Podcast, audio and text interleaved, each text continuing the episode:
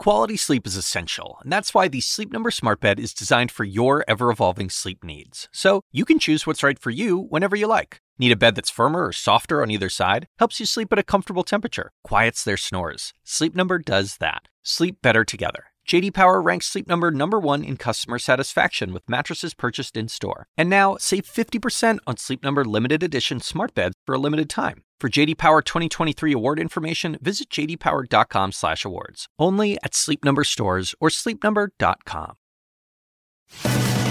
Is the top cop just playing good cop bad cop? The lead starts right now. Breaking today after the Attorney General said he will not be bullied into doing President Trump's bidding or anyone's bidding. Bill Barr makes a move that suggests perhaps the exact opposite. Is this all being done with a wink and a nod to please the president?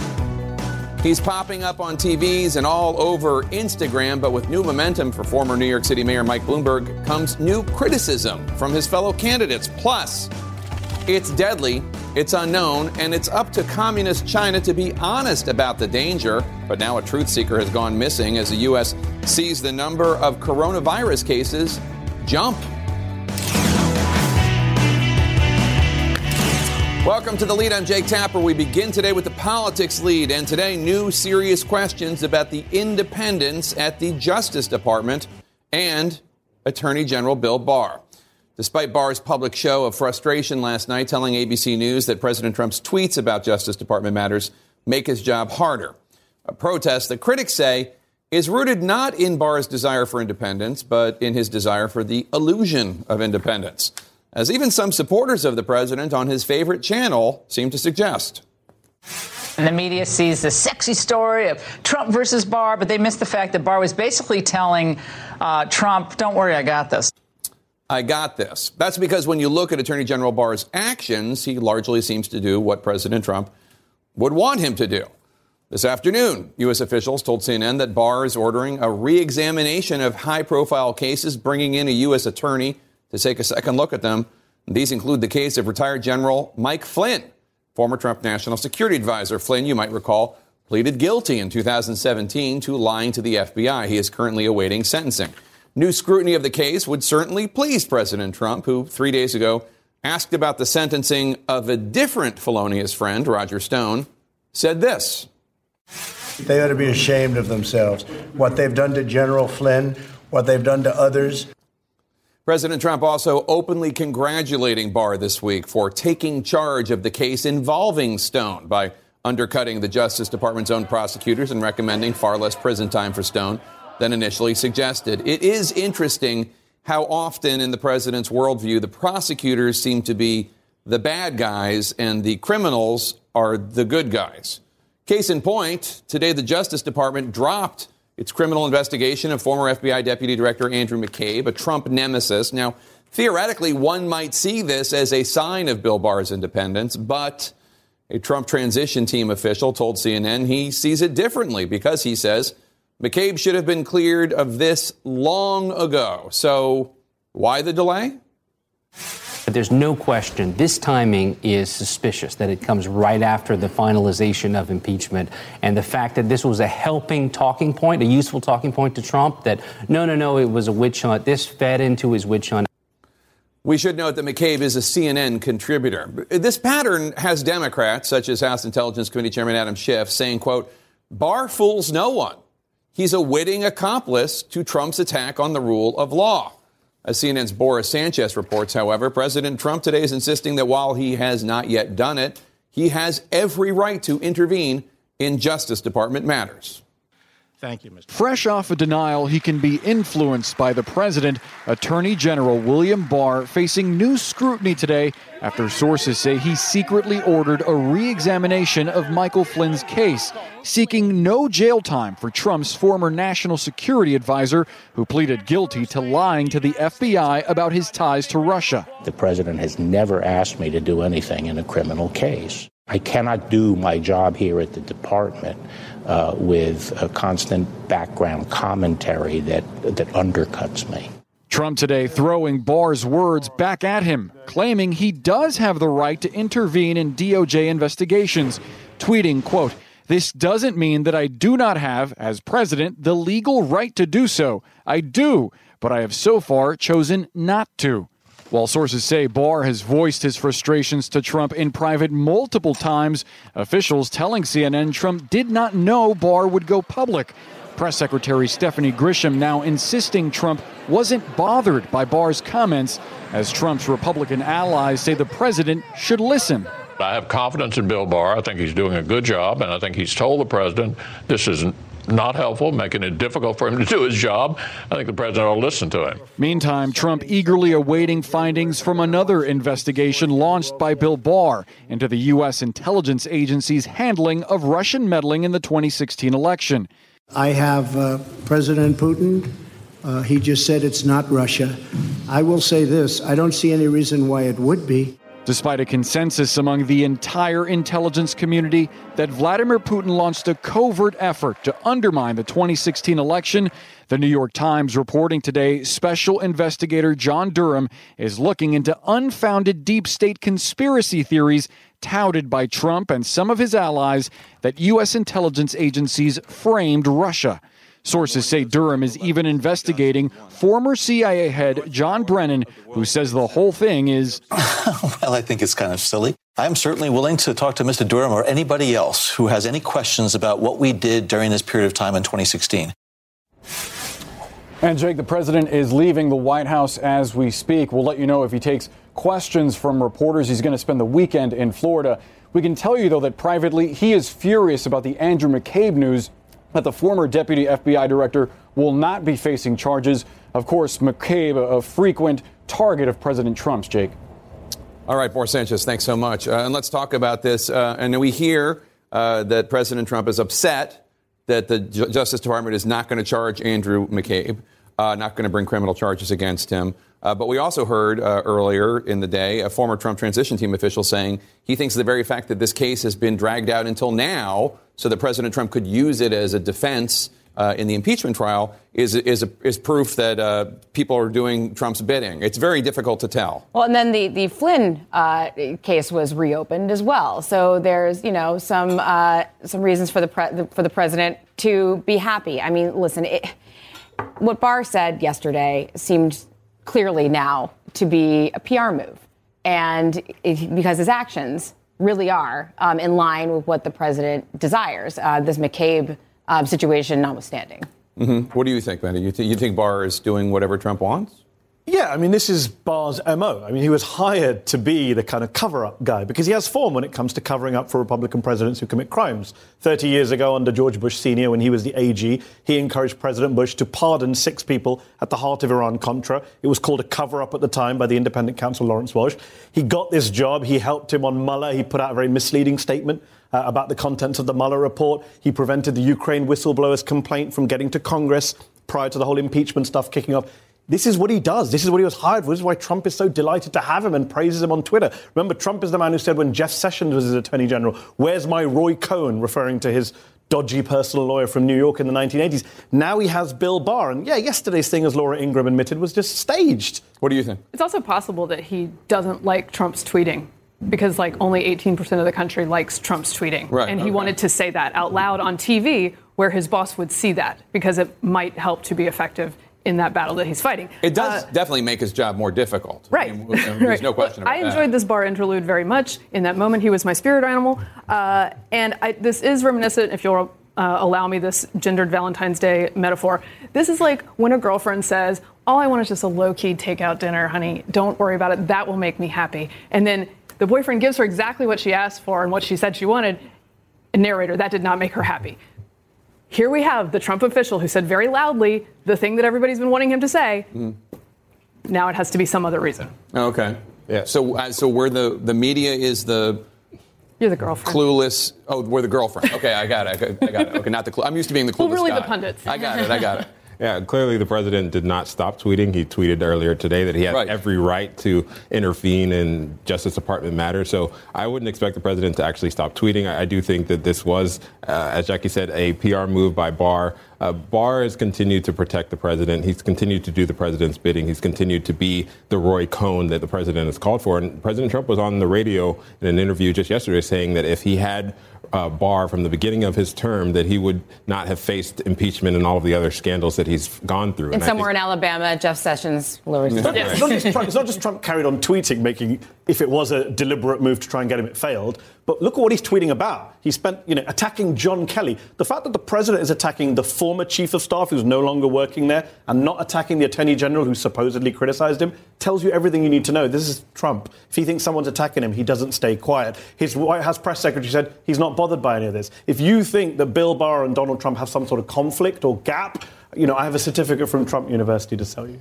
So you talked about the uh, Rudy, I mean, I'm sorry, uh, the president's uh, appearing on Geraldo's radio show. Uh, and something else he said on that show was really interesting because he seemed to admit that he did, in fact, send Giuliani to do all this stuff uh, in Ukraine to dig up dirt on the Bidens. Let's roll that sound. Was it strange to send Rudy Giuliani to Ukraine, your personal lawyer? Are you sorry you did that? Not at all. Rudy was a great crime fighter. You know that maybe better course. than anybody. Yeah, and Rudy I- is I interviewed him, And uh, I Rudy was the is first one to totally on his game. Rudy's on his game. So was it strange? Was it strange to send Giuliani to Ukraine? Are you sorry you did that? He says not at all. But this is what the president said in November, before impeachment, to Bill O'Reilly. Giuliani's your personal lawyer. So you didn't direct Yeah. him to go to Ukraine or do anything or put no, any heat on I him? didn't direct him. What are we to make of that, Jackie? Sounds like the president to me. I, I- he does this once he thinks he once he knows he can get away with something, he will just you know tweet it out, Yeah. say it on the radio, and you know the president doesn't tell the truth until he does. And Justin Amash uh, tweeted Yes. that this is a standard Trump progression. I didn't do it. I didn't do it, but I could do it. I did do it. So what? I did do it, and it was right to do it. Yeah, I mean, that's the exact progression. You're taking the words out of my mouth, which I don't appreciate, Jake. It was Justin, it was Justin Amash who took them out of your mouth just for your. But, No, but I mean, that's, that's exactly what he does, and this is yet another case of it. And there will be more, and there will be in tweet form. Because there's no guardrails, right? You know, Congress isn't going to stop him. And because he's a pathological liar. All right, everyone, stick around. We got a lot more to talk about. Can the president really intervene in a legal case whenever he wants? Should he ever? We're going to talk to a former federal prosecutor about that next. Plus, it's your tax dollars that we're supposed to pay for one thing. Instead, they're being used to help President Trump fulfill one of his biggest campaign promises that Mexico was supposed to pay for. Stay with us. We're back with more on our politics lead. Attorney General Bill Barr ordering a review of several high profile cases, including the one against President Trump's former national security advisor, retired General Michael Flynn, sources tell CNN. This all comes after Barr intervened in the sentencing of Trump crony Roger Stone. And as President Trump insists, he can step in on any case the Justice Department is prosecuting. Joining me now to discuss, CNN legal analyst and former federal prosecutor Shan Wu. Also with me, CNN political correspondent uh, Sarah Murray. Shan, let me start with you. How unusual is it that uh, Barr has assigned this outside prosecutor to evaluate the Michael Flynn case and others? Uh, extremely unusual. Uh, it just isn't done. Uh, when I worked as counsel to Janet Reno, we were extremely careful, even with making an inquiry about an ongoing case in the U.S. Attorney's Office or in one of the sections, to actually have somebody go in and review. He's effectively taking the case away from the U.S. Attorney's Office. That's what he's really doing. And what do you make of uh, Barr Barr's declaration of independence this week? To, you know, telling President Trump to stop tweeting. Um, you know, and I, Trump is reportedly angry about Andrew McCabe not being sentenced. Sure. Well, with 2020 hindsight, it seems like it was just camouflage for what he was really doing. Uh, I had some doubts about the sincerity at the time, but now it really looks like what he's really saying to Trump is not, I need to be independent of you. What he's really saying to him is, don't worry, I'm asserting control over your cases. That's all he's saying. Yeah, McCabe not being charged, I meant to say. Sarah Barr also argued he wasn't intervening in the Stone case. He was simply resolving a dispute over sentencing, and that's part of his purview as Attorney General. Is, is that unusual for an Attorney General? I mean, it's not unusual to have disputes. I think internally at the Justice Department, it's unusual to have those disputes after your prosecutors have already submitted their memo with the judge and then to go out publicly and essentially say we don't believe in this. The, you know, the initial statements we got from top DOJ officials on background were, ex, you know, extremely critical of what the prosecutors had done. The way this all played out is very unusual, unusual, especially given the person at the center of this, which is a friend of the president's, Yeah. and who is someone that if the president is so upset, if the judge does decide, you know, she wants to throw the book at him, the president could still has an avenue to pardon Roger Stone. So it really makes you wonder why Barr wanted to involve himself in that way. So the president says that he has the right to intervene in any case he wants to. Uh, Barr has said, he told ABC News, uh, that as a general note, that's fine when it comes to we, we should be looking into this terrorism case, we should be looking into this money laundering case, but not when it comes to political uh, opponents. Right. What's the reality of this? Is it like so much in our country really just actually built on the honor system? I think it is, Jake, uh, because I mean, theoretically, you know, he might have the power to control things. He's the head of the executive branch, but might doesn't make right. And traditionally, the White House normally is very careful about looking like they're interfering. And that's the foundation upon which the public confidence in the criminal justice system works. If they thought that every political leader that came in got to run the criminal justice system the, the way they wanted to, nobody would have any trust in it. So it is a question of the honor system. So, so much in this country is just about like yeah, here's the power, but we know you'll use it right. Well, right, and, and, and that's why you know the check on this has all become clear, which is, as you said, the public. Right. I mean, the voters are going to be the check on it. I think that the Republican Senate has made it very clear that they don't intend to act as a check on presidential powers. The president believes there is no check on his powers, and so if you're at home and you're watching this and you're not comfortable with that, then you know that's your your answer on what you you do in 2020. But that I think is the last check left. And Sarah Barr also defended the Stone prosecution and the conduct of the attorneys, despite what President Trump had to say. The Stone case was prosecuted while I was Attorney General, and I supported it. I think uh, it was established he was convicted of obstructing Congress and witness tampering, and I thought that was a righteous prosecution. Uh, and uh, I was happy that he was convicted. Again, that seems to be something that sounds like President Trump wouldn't like it. It does. He also went on to say he's not a fan of Roger Stone. I think these are all things that he, you know, may believe and also may have to say because we've seen all of this uneasiness at the Justice Department. I do think this is obviously cold comfort for any of the prosecutors who worked really hard to bring this case over the finish line to get these convictions against Roger Stone and who subsequently have all removed themselves from this case. All right, Sarah Shan, thanks so much. Appreciate it. Disgraced lawyer Michael Avenatti today found guilty on three charges in connection with extorting millions from Nike. Avenatti rose to fame by representing Stormy Daniels in her case against President Trump and at one point toyed with running for president himself. He's got more legal trouble ahead, however, two more trials, including one for ripping off Daniels' book advance for the case. He faces more than 40 years in prison. Michael Bloomberg facing new attacks for some of his old controversial comments. That's next. Stay with us. The 2020 lead, Sanders campaign co chair Nina Turner throwing a haymaker at Mike Bloomberg at a campaign rally in Durham, North Carolina this afternoon. Take a look. We're not going to do yes, we can, and then all of a sudden have all these Democrats that's bantying President Obama's image on their commercials. Hello, somebody. Meanwhile, back at the ranch, they supported stop and frisk. Hello, somebody.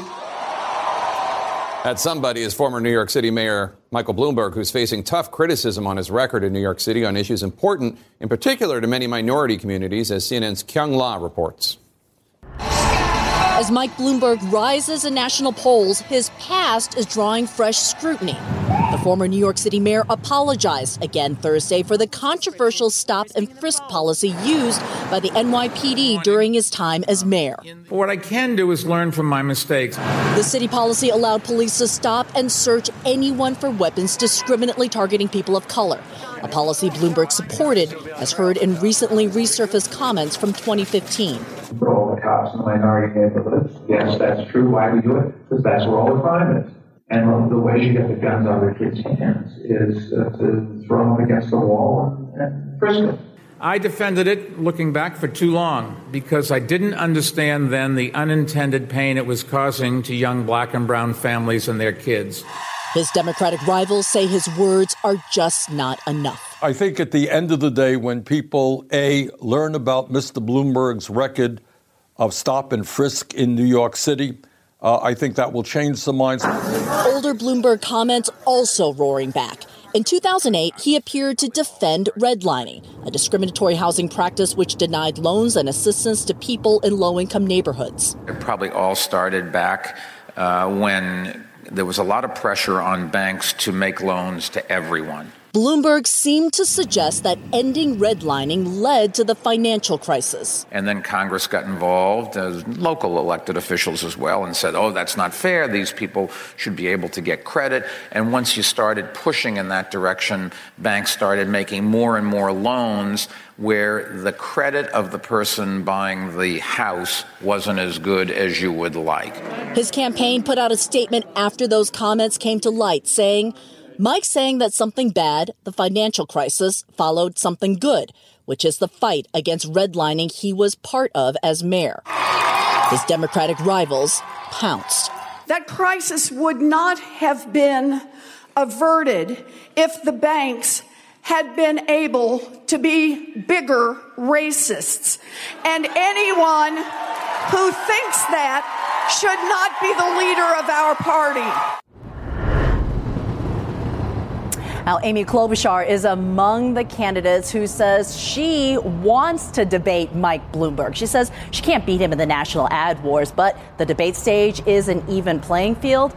But Mike Bloomberg does need to meet the need to meet the threshold for one more poll before qualifying for the next debate here in Nevada. Jake. All right, Kyung Lah in Nevada, the site of the next caucus, a week from Saturday. Uh, let's discuss this. So, um, Talil, let me start with you. Bloomberg was New York City mayor through 2013 in the height of stop and frisk. Many New Yorkers are now talking about stories like the following one uh, from Jamal Bowman. He's running for Congress in New York. He tweeted, quote, one day, driving home from school, I was pulled over by the cops, taken out of my car, handcuffed, placed in the back of a police car, then released without explanation. Bloomberg has not shown he understands the pain he caused in our community at all. Now, in his apology, Bloomberg says he didn't understand then the unintended pain stop and frisk was calling, causing.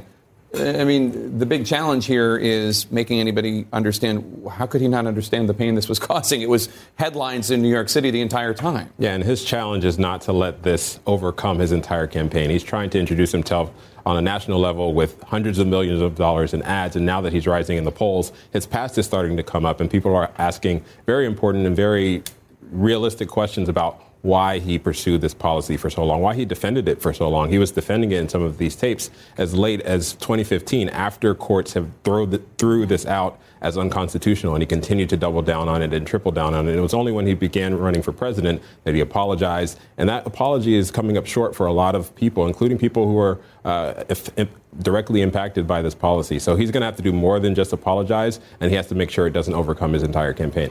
I mean, I, I, think the big winner of him in a debate could end up being Elizabeth Warren. Is there more a perfect, a more perfect foil uh, for what she's built her candidacy on? I mean, this is, I mean, not only what he said about the banks, blaming you know anyone but the banks for the 2008 financial crisis. Um, Daily Beast reported uh, he said um, at uh, during an interview with the IMF.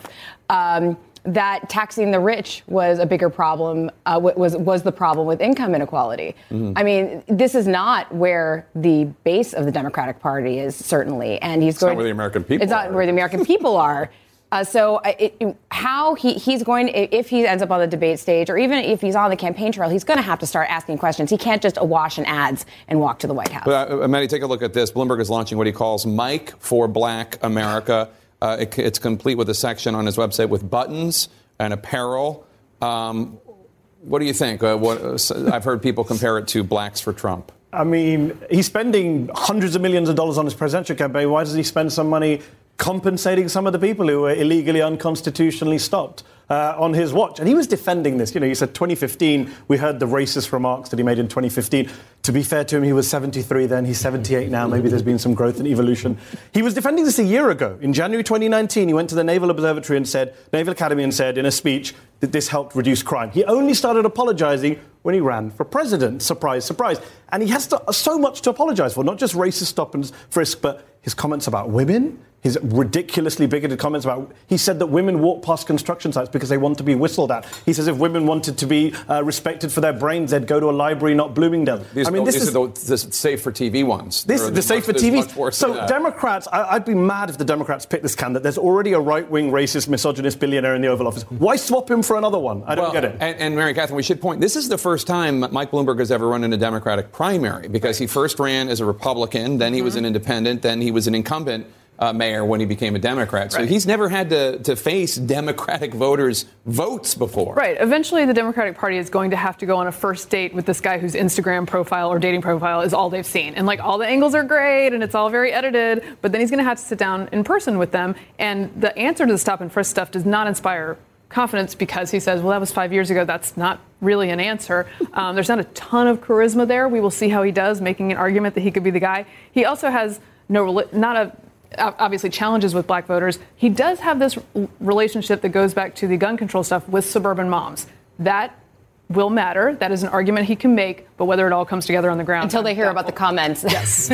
Well, maybe, But but but uh, then there's also the fact that he is a, he's been able to uh, make generous contributions to a lot of politicians and a lot of mayors Who and- then endorse him? who then endorse him. I mean, and, and, and- look, I mean, I hear what you're saying that it is entirely on TV and Instagram, but it's been a, it's been fairly effective so far. I mean, he's risen in the polls. Yeah, and he is having the strategy where he bypassed the four, the first four states, and he's focusing on Super Tuesday, trying to build a diverse electorate. And if his poll numbers continue to increase, it shows that spending money on TV in places where other candidates cannot spend money, where he has the, the game to himself, essentially, could actually put him in a in the mix as he tries to win this nomination. Everyone stick where you are because we're going to keep talking about this. While several Democratic candidates are attacking Bloomberg, Joe Biden is talking a very big game about the upcoming races. His new promise is next.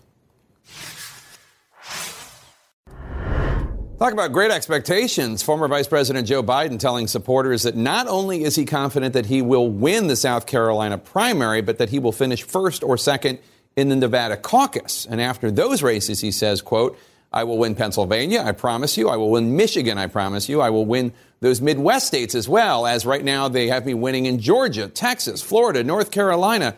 Let's discuss. That is a very confident statement, Mehdi, from, also guy, from a guy who just finished fourth in Iowa and fifth in New Hampshire. Former Vice President of the United States, front runner for much of the last year. Whether it's false, he's not leading in Florida. Michael Bloomberg is leading in Florida, according to a poll today. And Bernie is beating him in Texas for the first time today and in Nevada, according to polls out today. So Biden is in kind of free fall right now. Uh, some of us warned that this would happen. I remember coming on the show with you, Jake, about a year ago and said, there's only one way for him. It's down from when he nominated.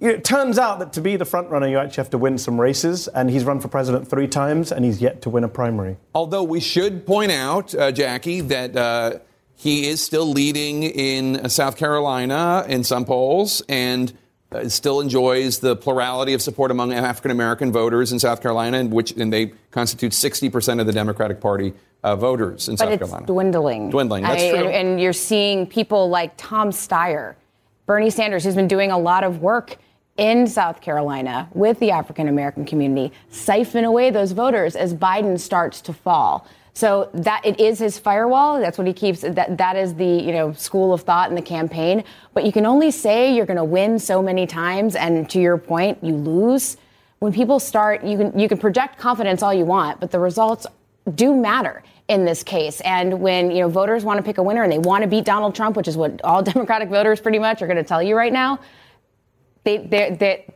he's going to he's going to continue to lose support if he doesn't start winning what do you think I mean, I think the issue for him is that Nevada's stuck right there in between the last primaries in South Carolina. If he could go straight to South Carolina and be like, look at me, look what I did, and make people excited about him, and there's a po- possibility he could do that. But there's this other contest in between, and if he doesn't place second there, you don't have to win, but you got to show. And he hasn't shown yet, and that, that support in South Carolina would have to fall off at that point. If- it is already to some extent. Biden is obviously uh, starting to really criticize Bernie Sanders, talking about how unrealistic his plans are. A new article in Axios called Bernie Sanders' Pipe Dreams highlights the struggles that Sanders might face if he becomes president, where it writes, quote, uh, Medicare for all, the Green New Deal, free college, and other Sanders proposals that excite the Democratic base would likely hit a logjam in the Senate. The article goes on to say, quote, and that assumes he could get them through the House without major substantive changes, which is no sure thing. Uh, Congresswoman uh, Alexandria Ocasio-Cortez even acknowledged, and she's a big Sanders supporter, uh, that he might have to compromise on Medicare for all. It might end up being a public option along with private health insurance. Yeah, I don't know if that's the best strategy for Biden. I mean, people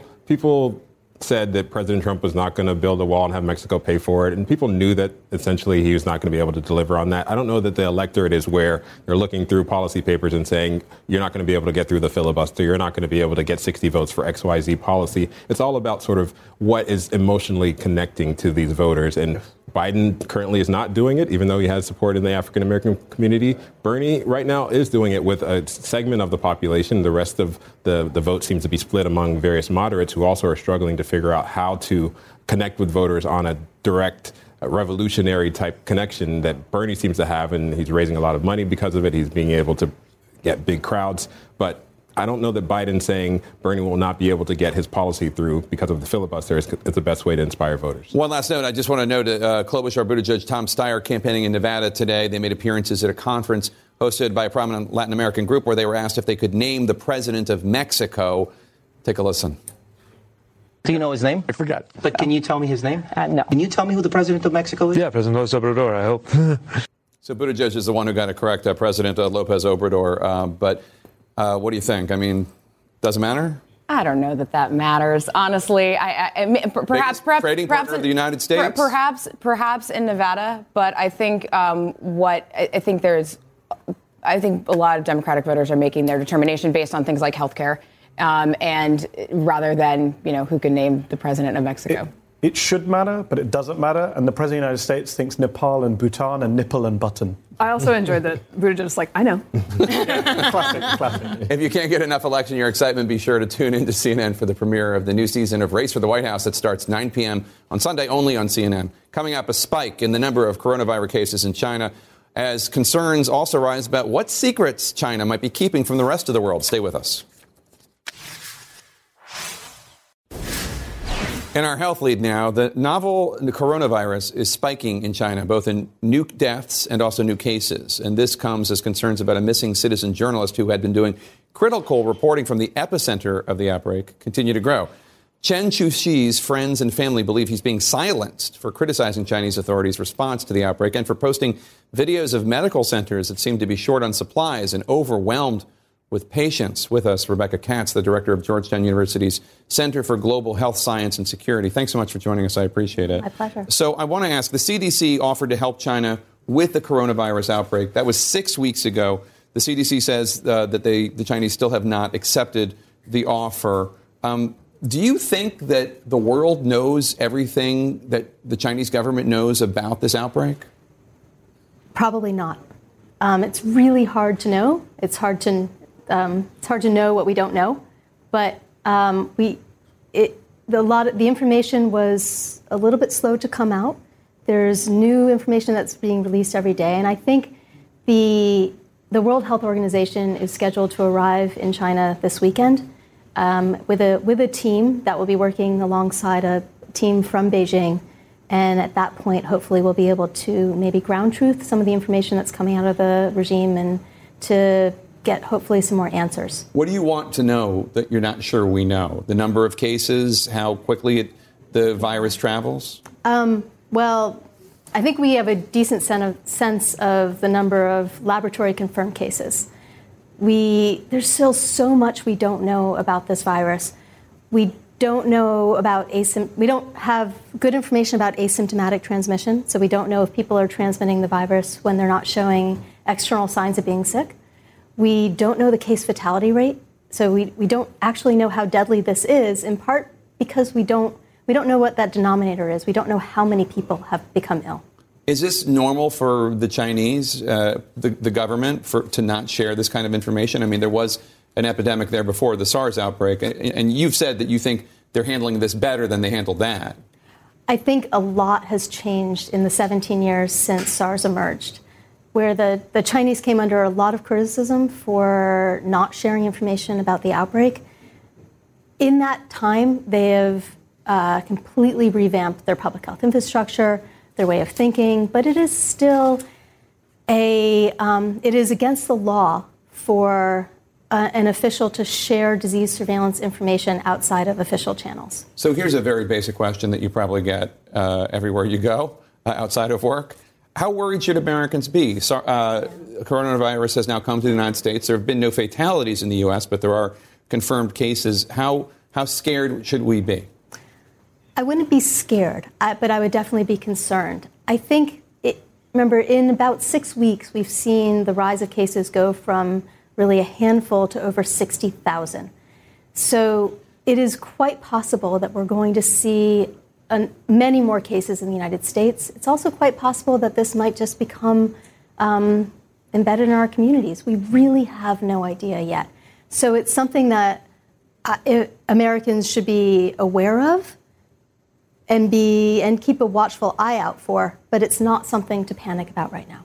Wash your hands a lot, though. Wash your hands a lot. All right, Rebecca Katz, thank you so much. Really appreciate it. Forget Mexico. It looks like we're going to play pay for President Trump's wall at the expense of the military. We'll show you what I'm talking about next. Uh,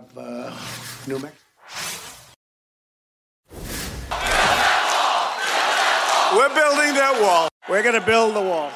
We'll build the wall. We are going to build a great border wall. We will build the wall. Mexico is going to pay for the wall. We will build a wall. And you know who's going to pay for the wall? Mexico. It's true, Trump is starting to get his wall, but Mexico is decidedly not paying for it. You are. The Trump administration diverting close to $4 billion from Pentagon funds, taxpayer money. Congress specifically appropriated these funds to buy fighter jets and ships and aircraft and National Guard equipment, but instead the president is taking it and going, he's going to use it to fund his wall. And as CNN's Barbara Starr reports, the move is not sitting well with lawmakers, even some Republicans who say this diversion of funds is unconstitutional. It's pretty impressive. President Trump showing off the progress of building his border wall. Right now, we have 122 miles of wall that's been built. The latest plan to help pay for it is to divert nearly $4 billion of Pentagon spending, much of it from weapons programs, to keep going with one of the president's most controversial priorities. The new funding proposal is facing a buzzsaw of bipartisan congressional opposition.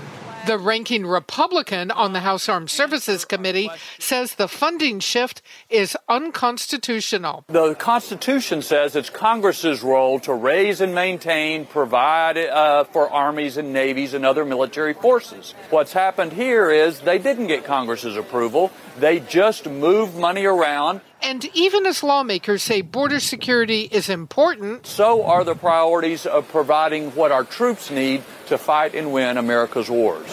The money is coming out of critical programs such as the Advanced F 35 fighter jet and the Armed Reaper drone program, both considered vital to warfighting. Well, I'd say this much border security is national security, and national security is our mission. Uh, the action we took is, uh, is legal under the law. Some of these defense dollars are being put into DoD's drug interdiction fund to help justify building the wall by stopping drug smuggling. But one former Homeland Security official says not so fast. The wall is a stationary object that's easy to, to defeat, and traffickers will use boats, they will use aircraft, they will use anything. So a wall is ineffective to stopping illegal drugs coming into the United States. Now, much of the president's wall that he talks about, of course, is upgrades and improvements on existing barriers. But with the total effort having a price tag of about $11 billion, the worry now is that he sees the Pentagon as the cash register to pay for it. Jake? All right, Barbara Starr at the Pentagon for us. Thank you so much. You can tune in this Sunday morning for CNN State of the Union. Our guests, Democratic presidential candidates Pete Buttigieg and Senator Amy Klobuchar, plus the Vice President's Chief of Staff, Mark Short, as, as well as South Carolina Congressman James Clyburn. It's all at 9 a.m. and noon Eastern on Sunday, only on CNN. Follow me on Facebook, Instagram, Twitter at Jake Tapper. Tweet the show at the lead CNN. Our coverage on CNN continues right now. Happy Valentine's Day.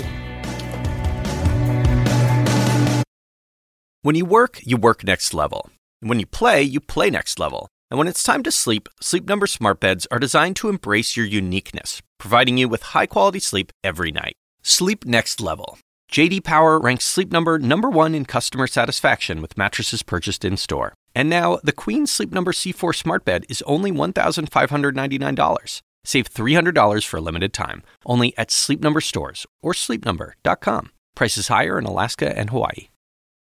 Quality sleep is essential, and that's why the Sleep Number Smart Bed is designed for your ever evolving sleep needs. So you can choose what's right for you whenever you like. Need a bed that's firmer or softer on either side? Helps you sleep at a comfortable temperature, quiets their snores. Sleep Number does that. Sleep better together. JD Power ranks Sleep Number number 1 in customer satisfaction with mattresses purchased in-store. And now, save 50% on Sleep Number limited edition smart beds for a limited time. For JD Power 2023 award information, visit jdpower.com/awards. Only at Sleep Number stores or sleepnumber.com.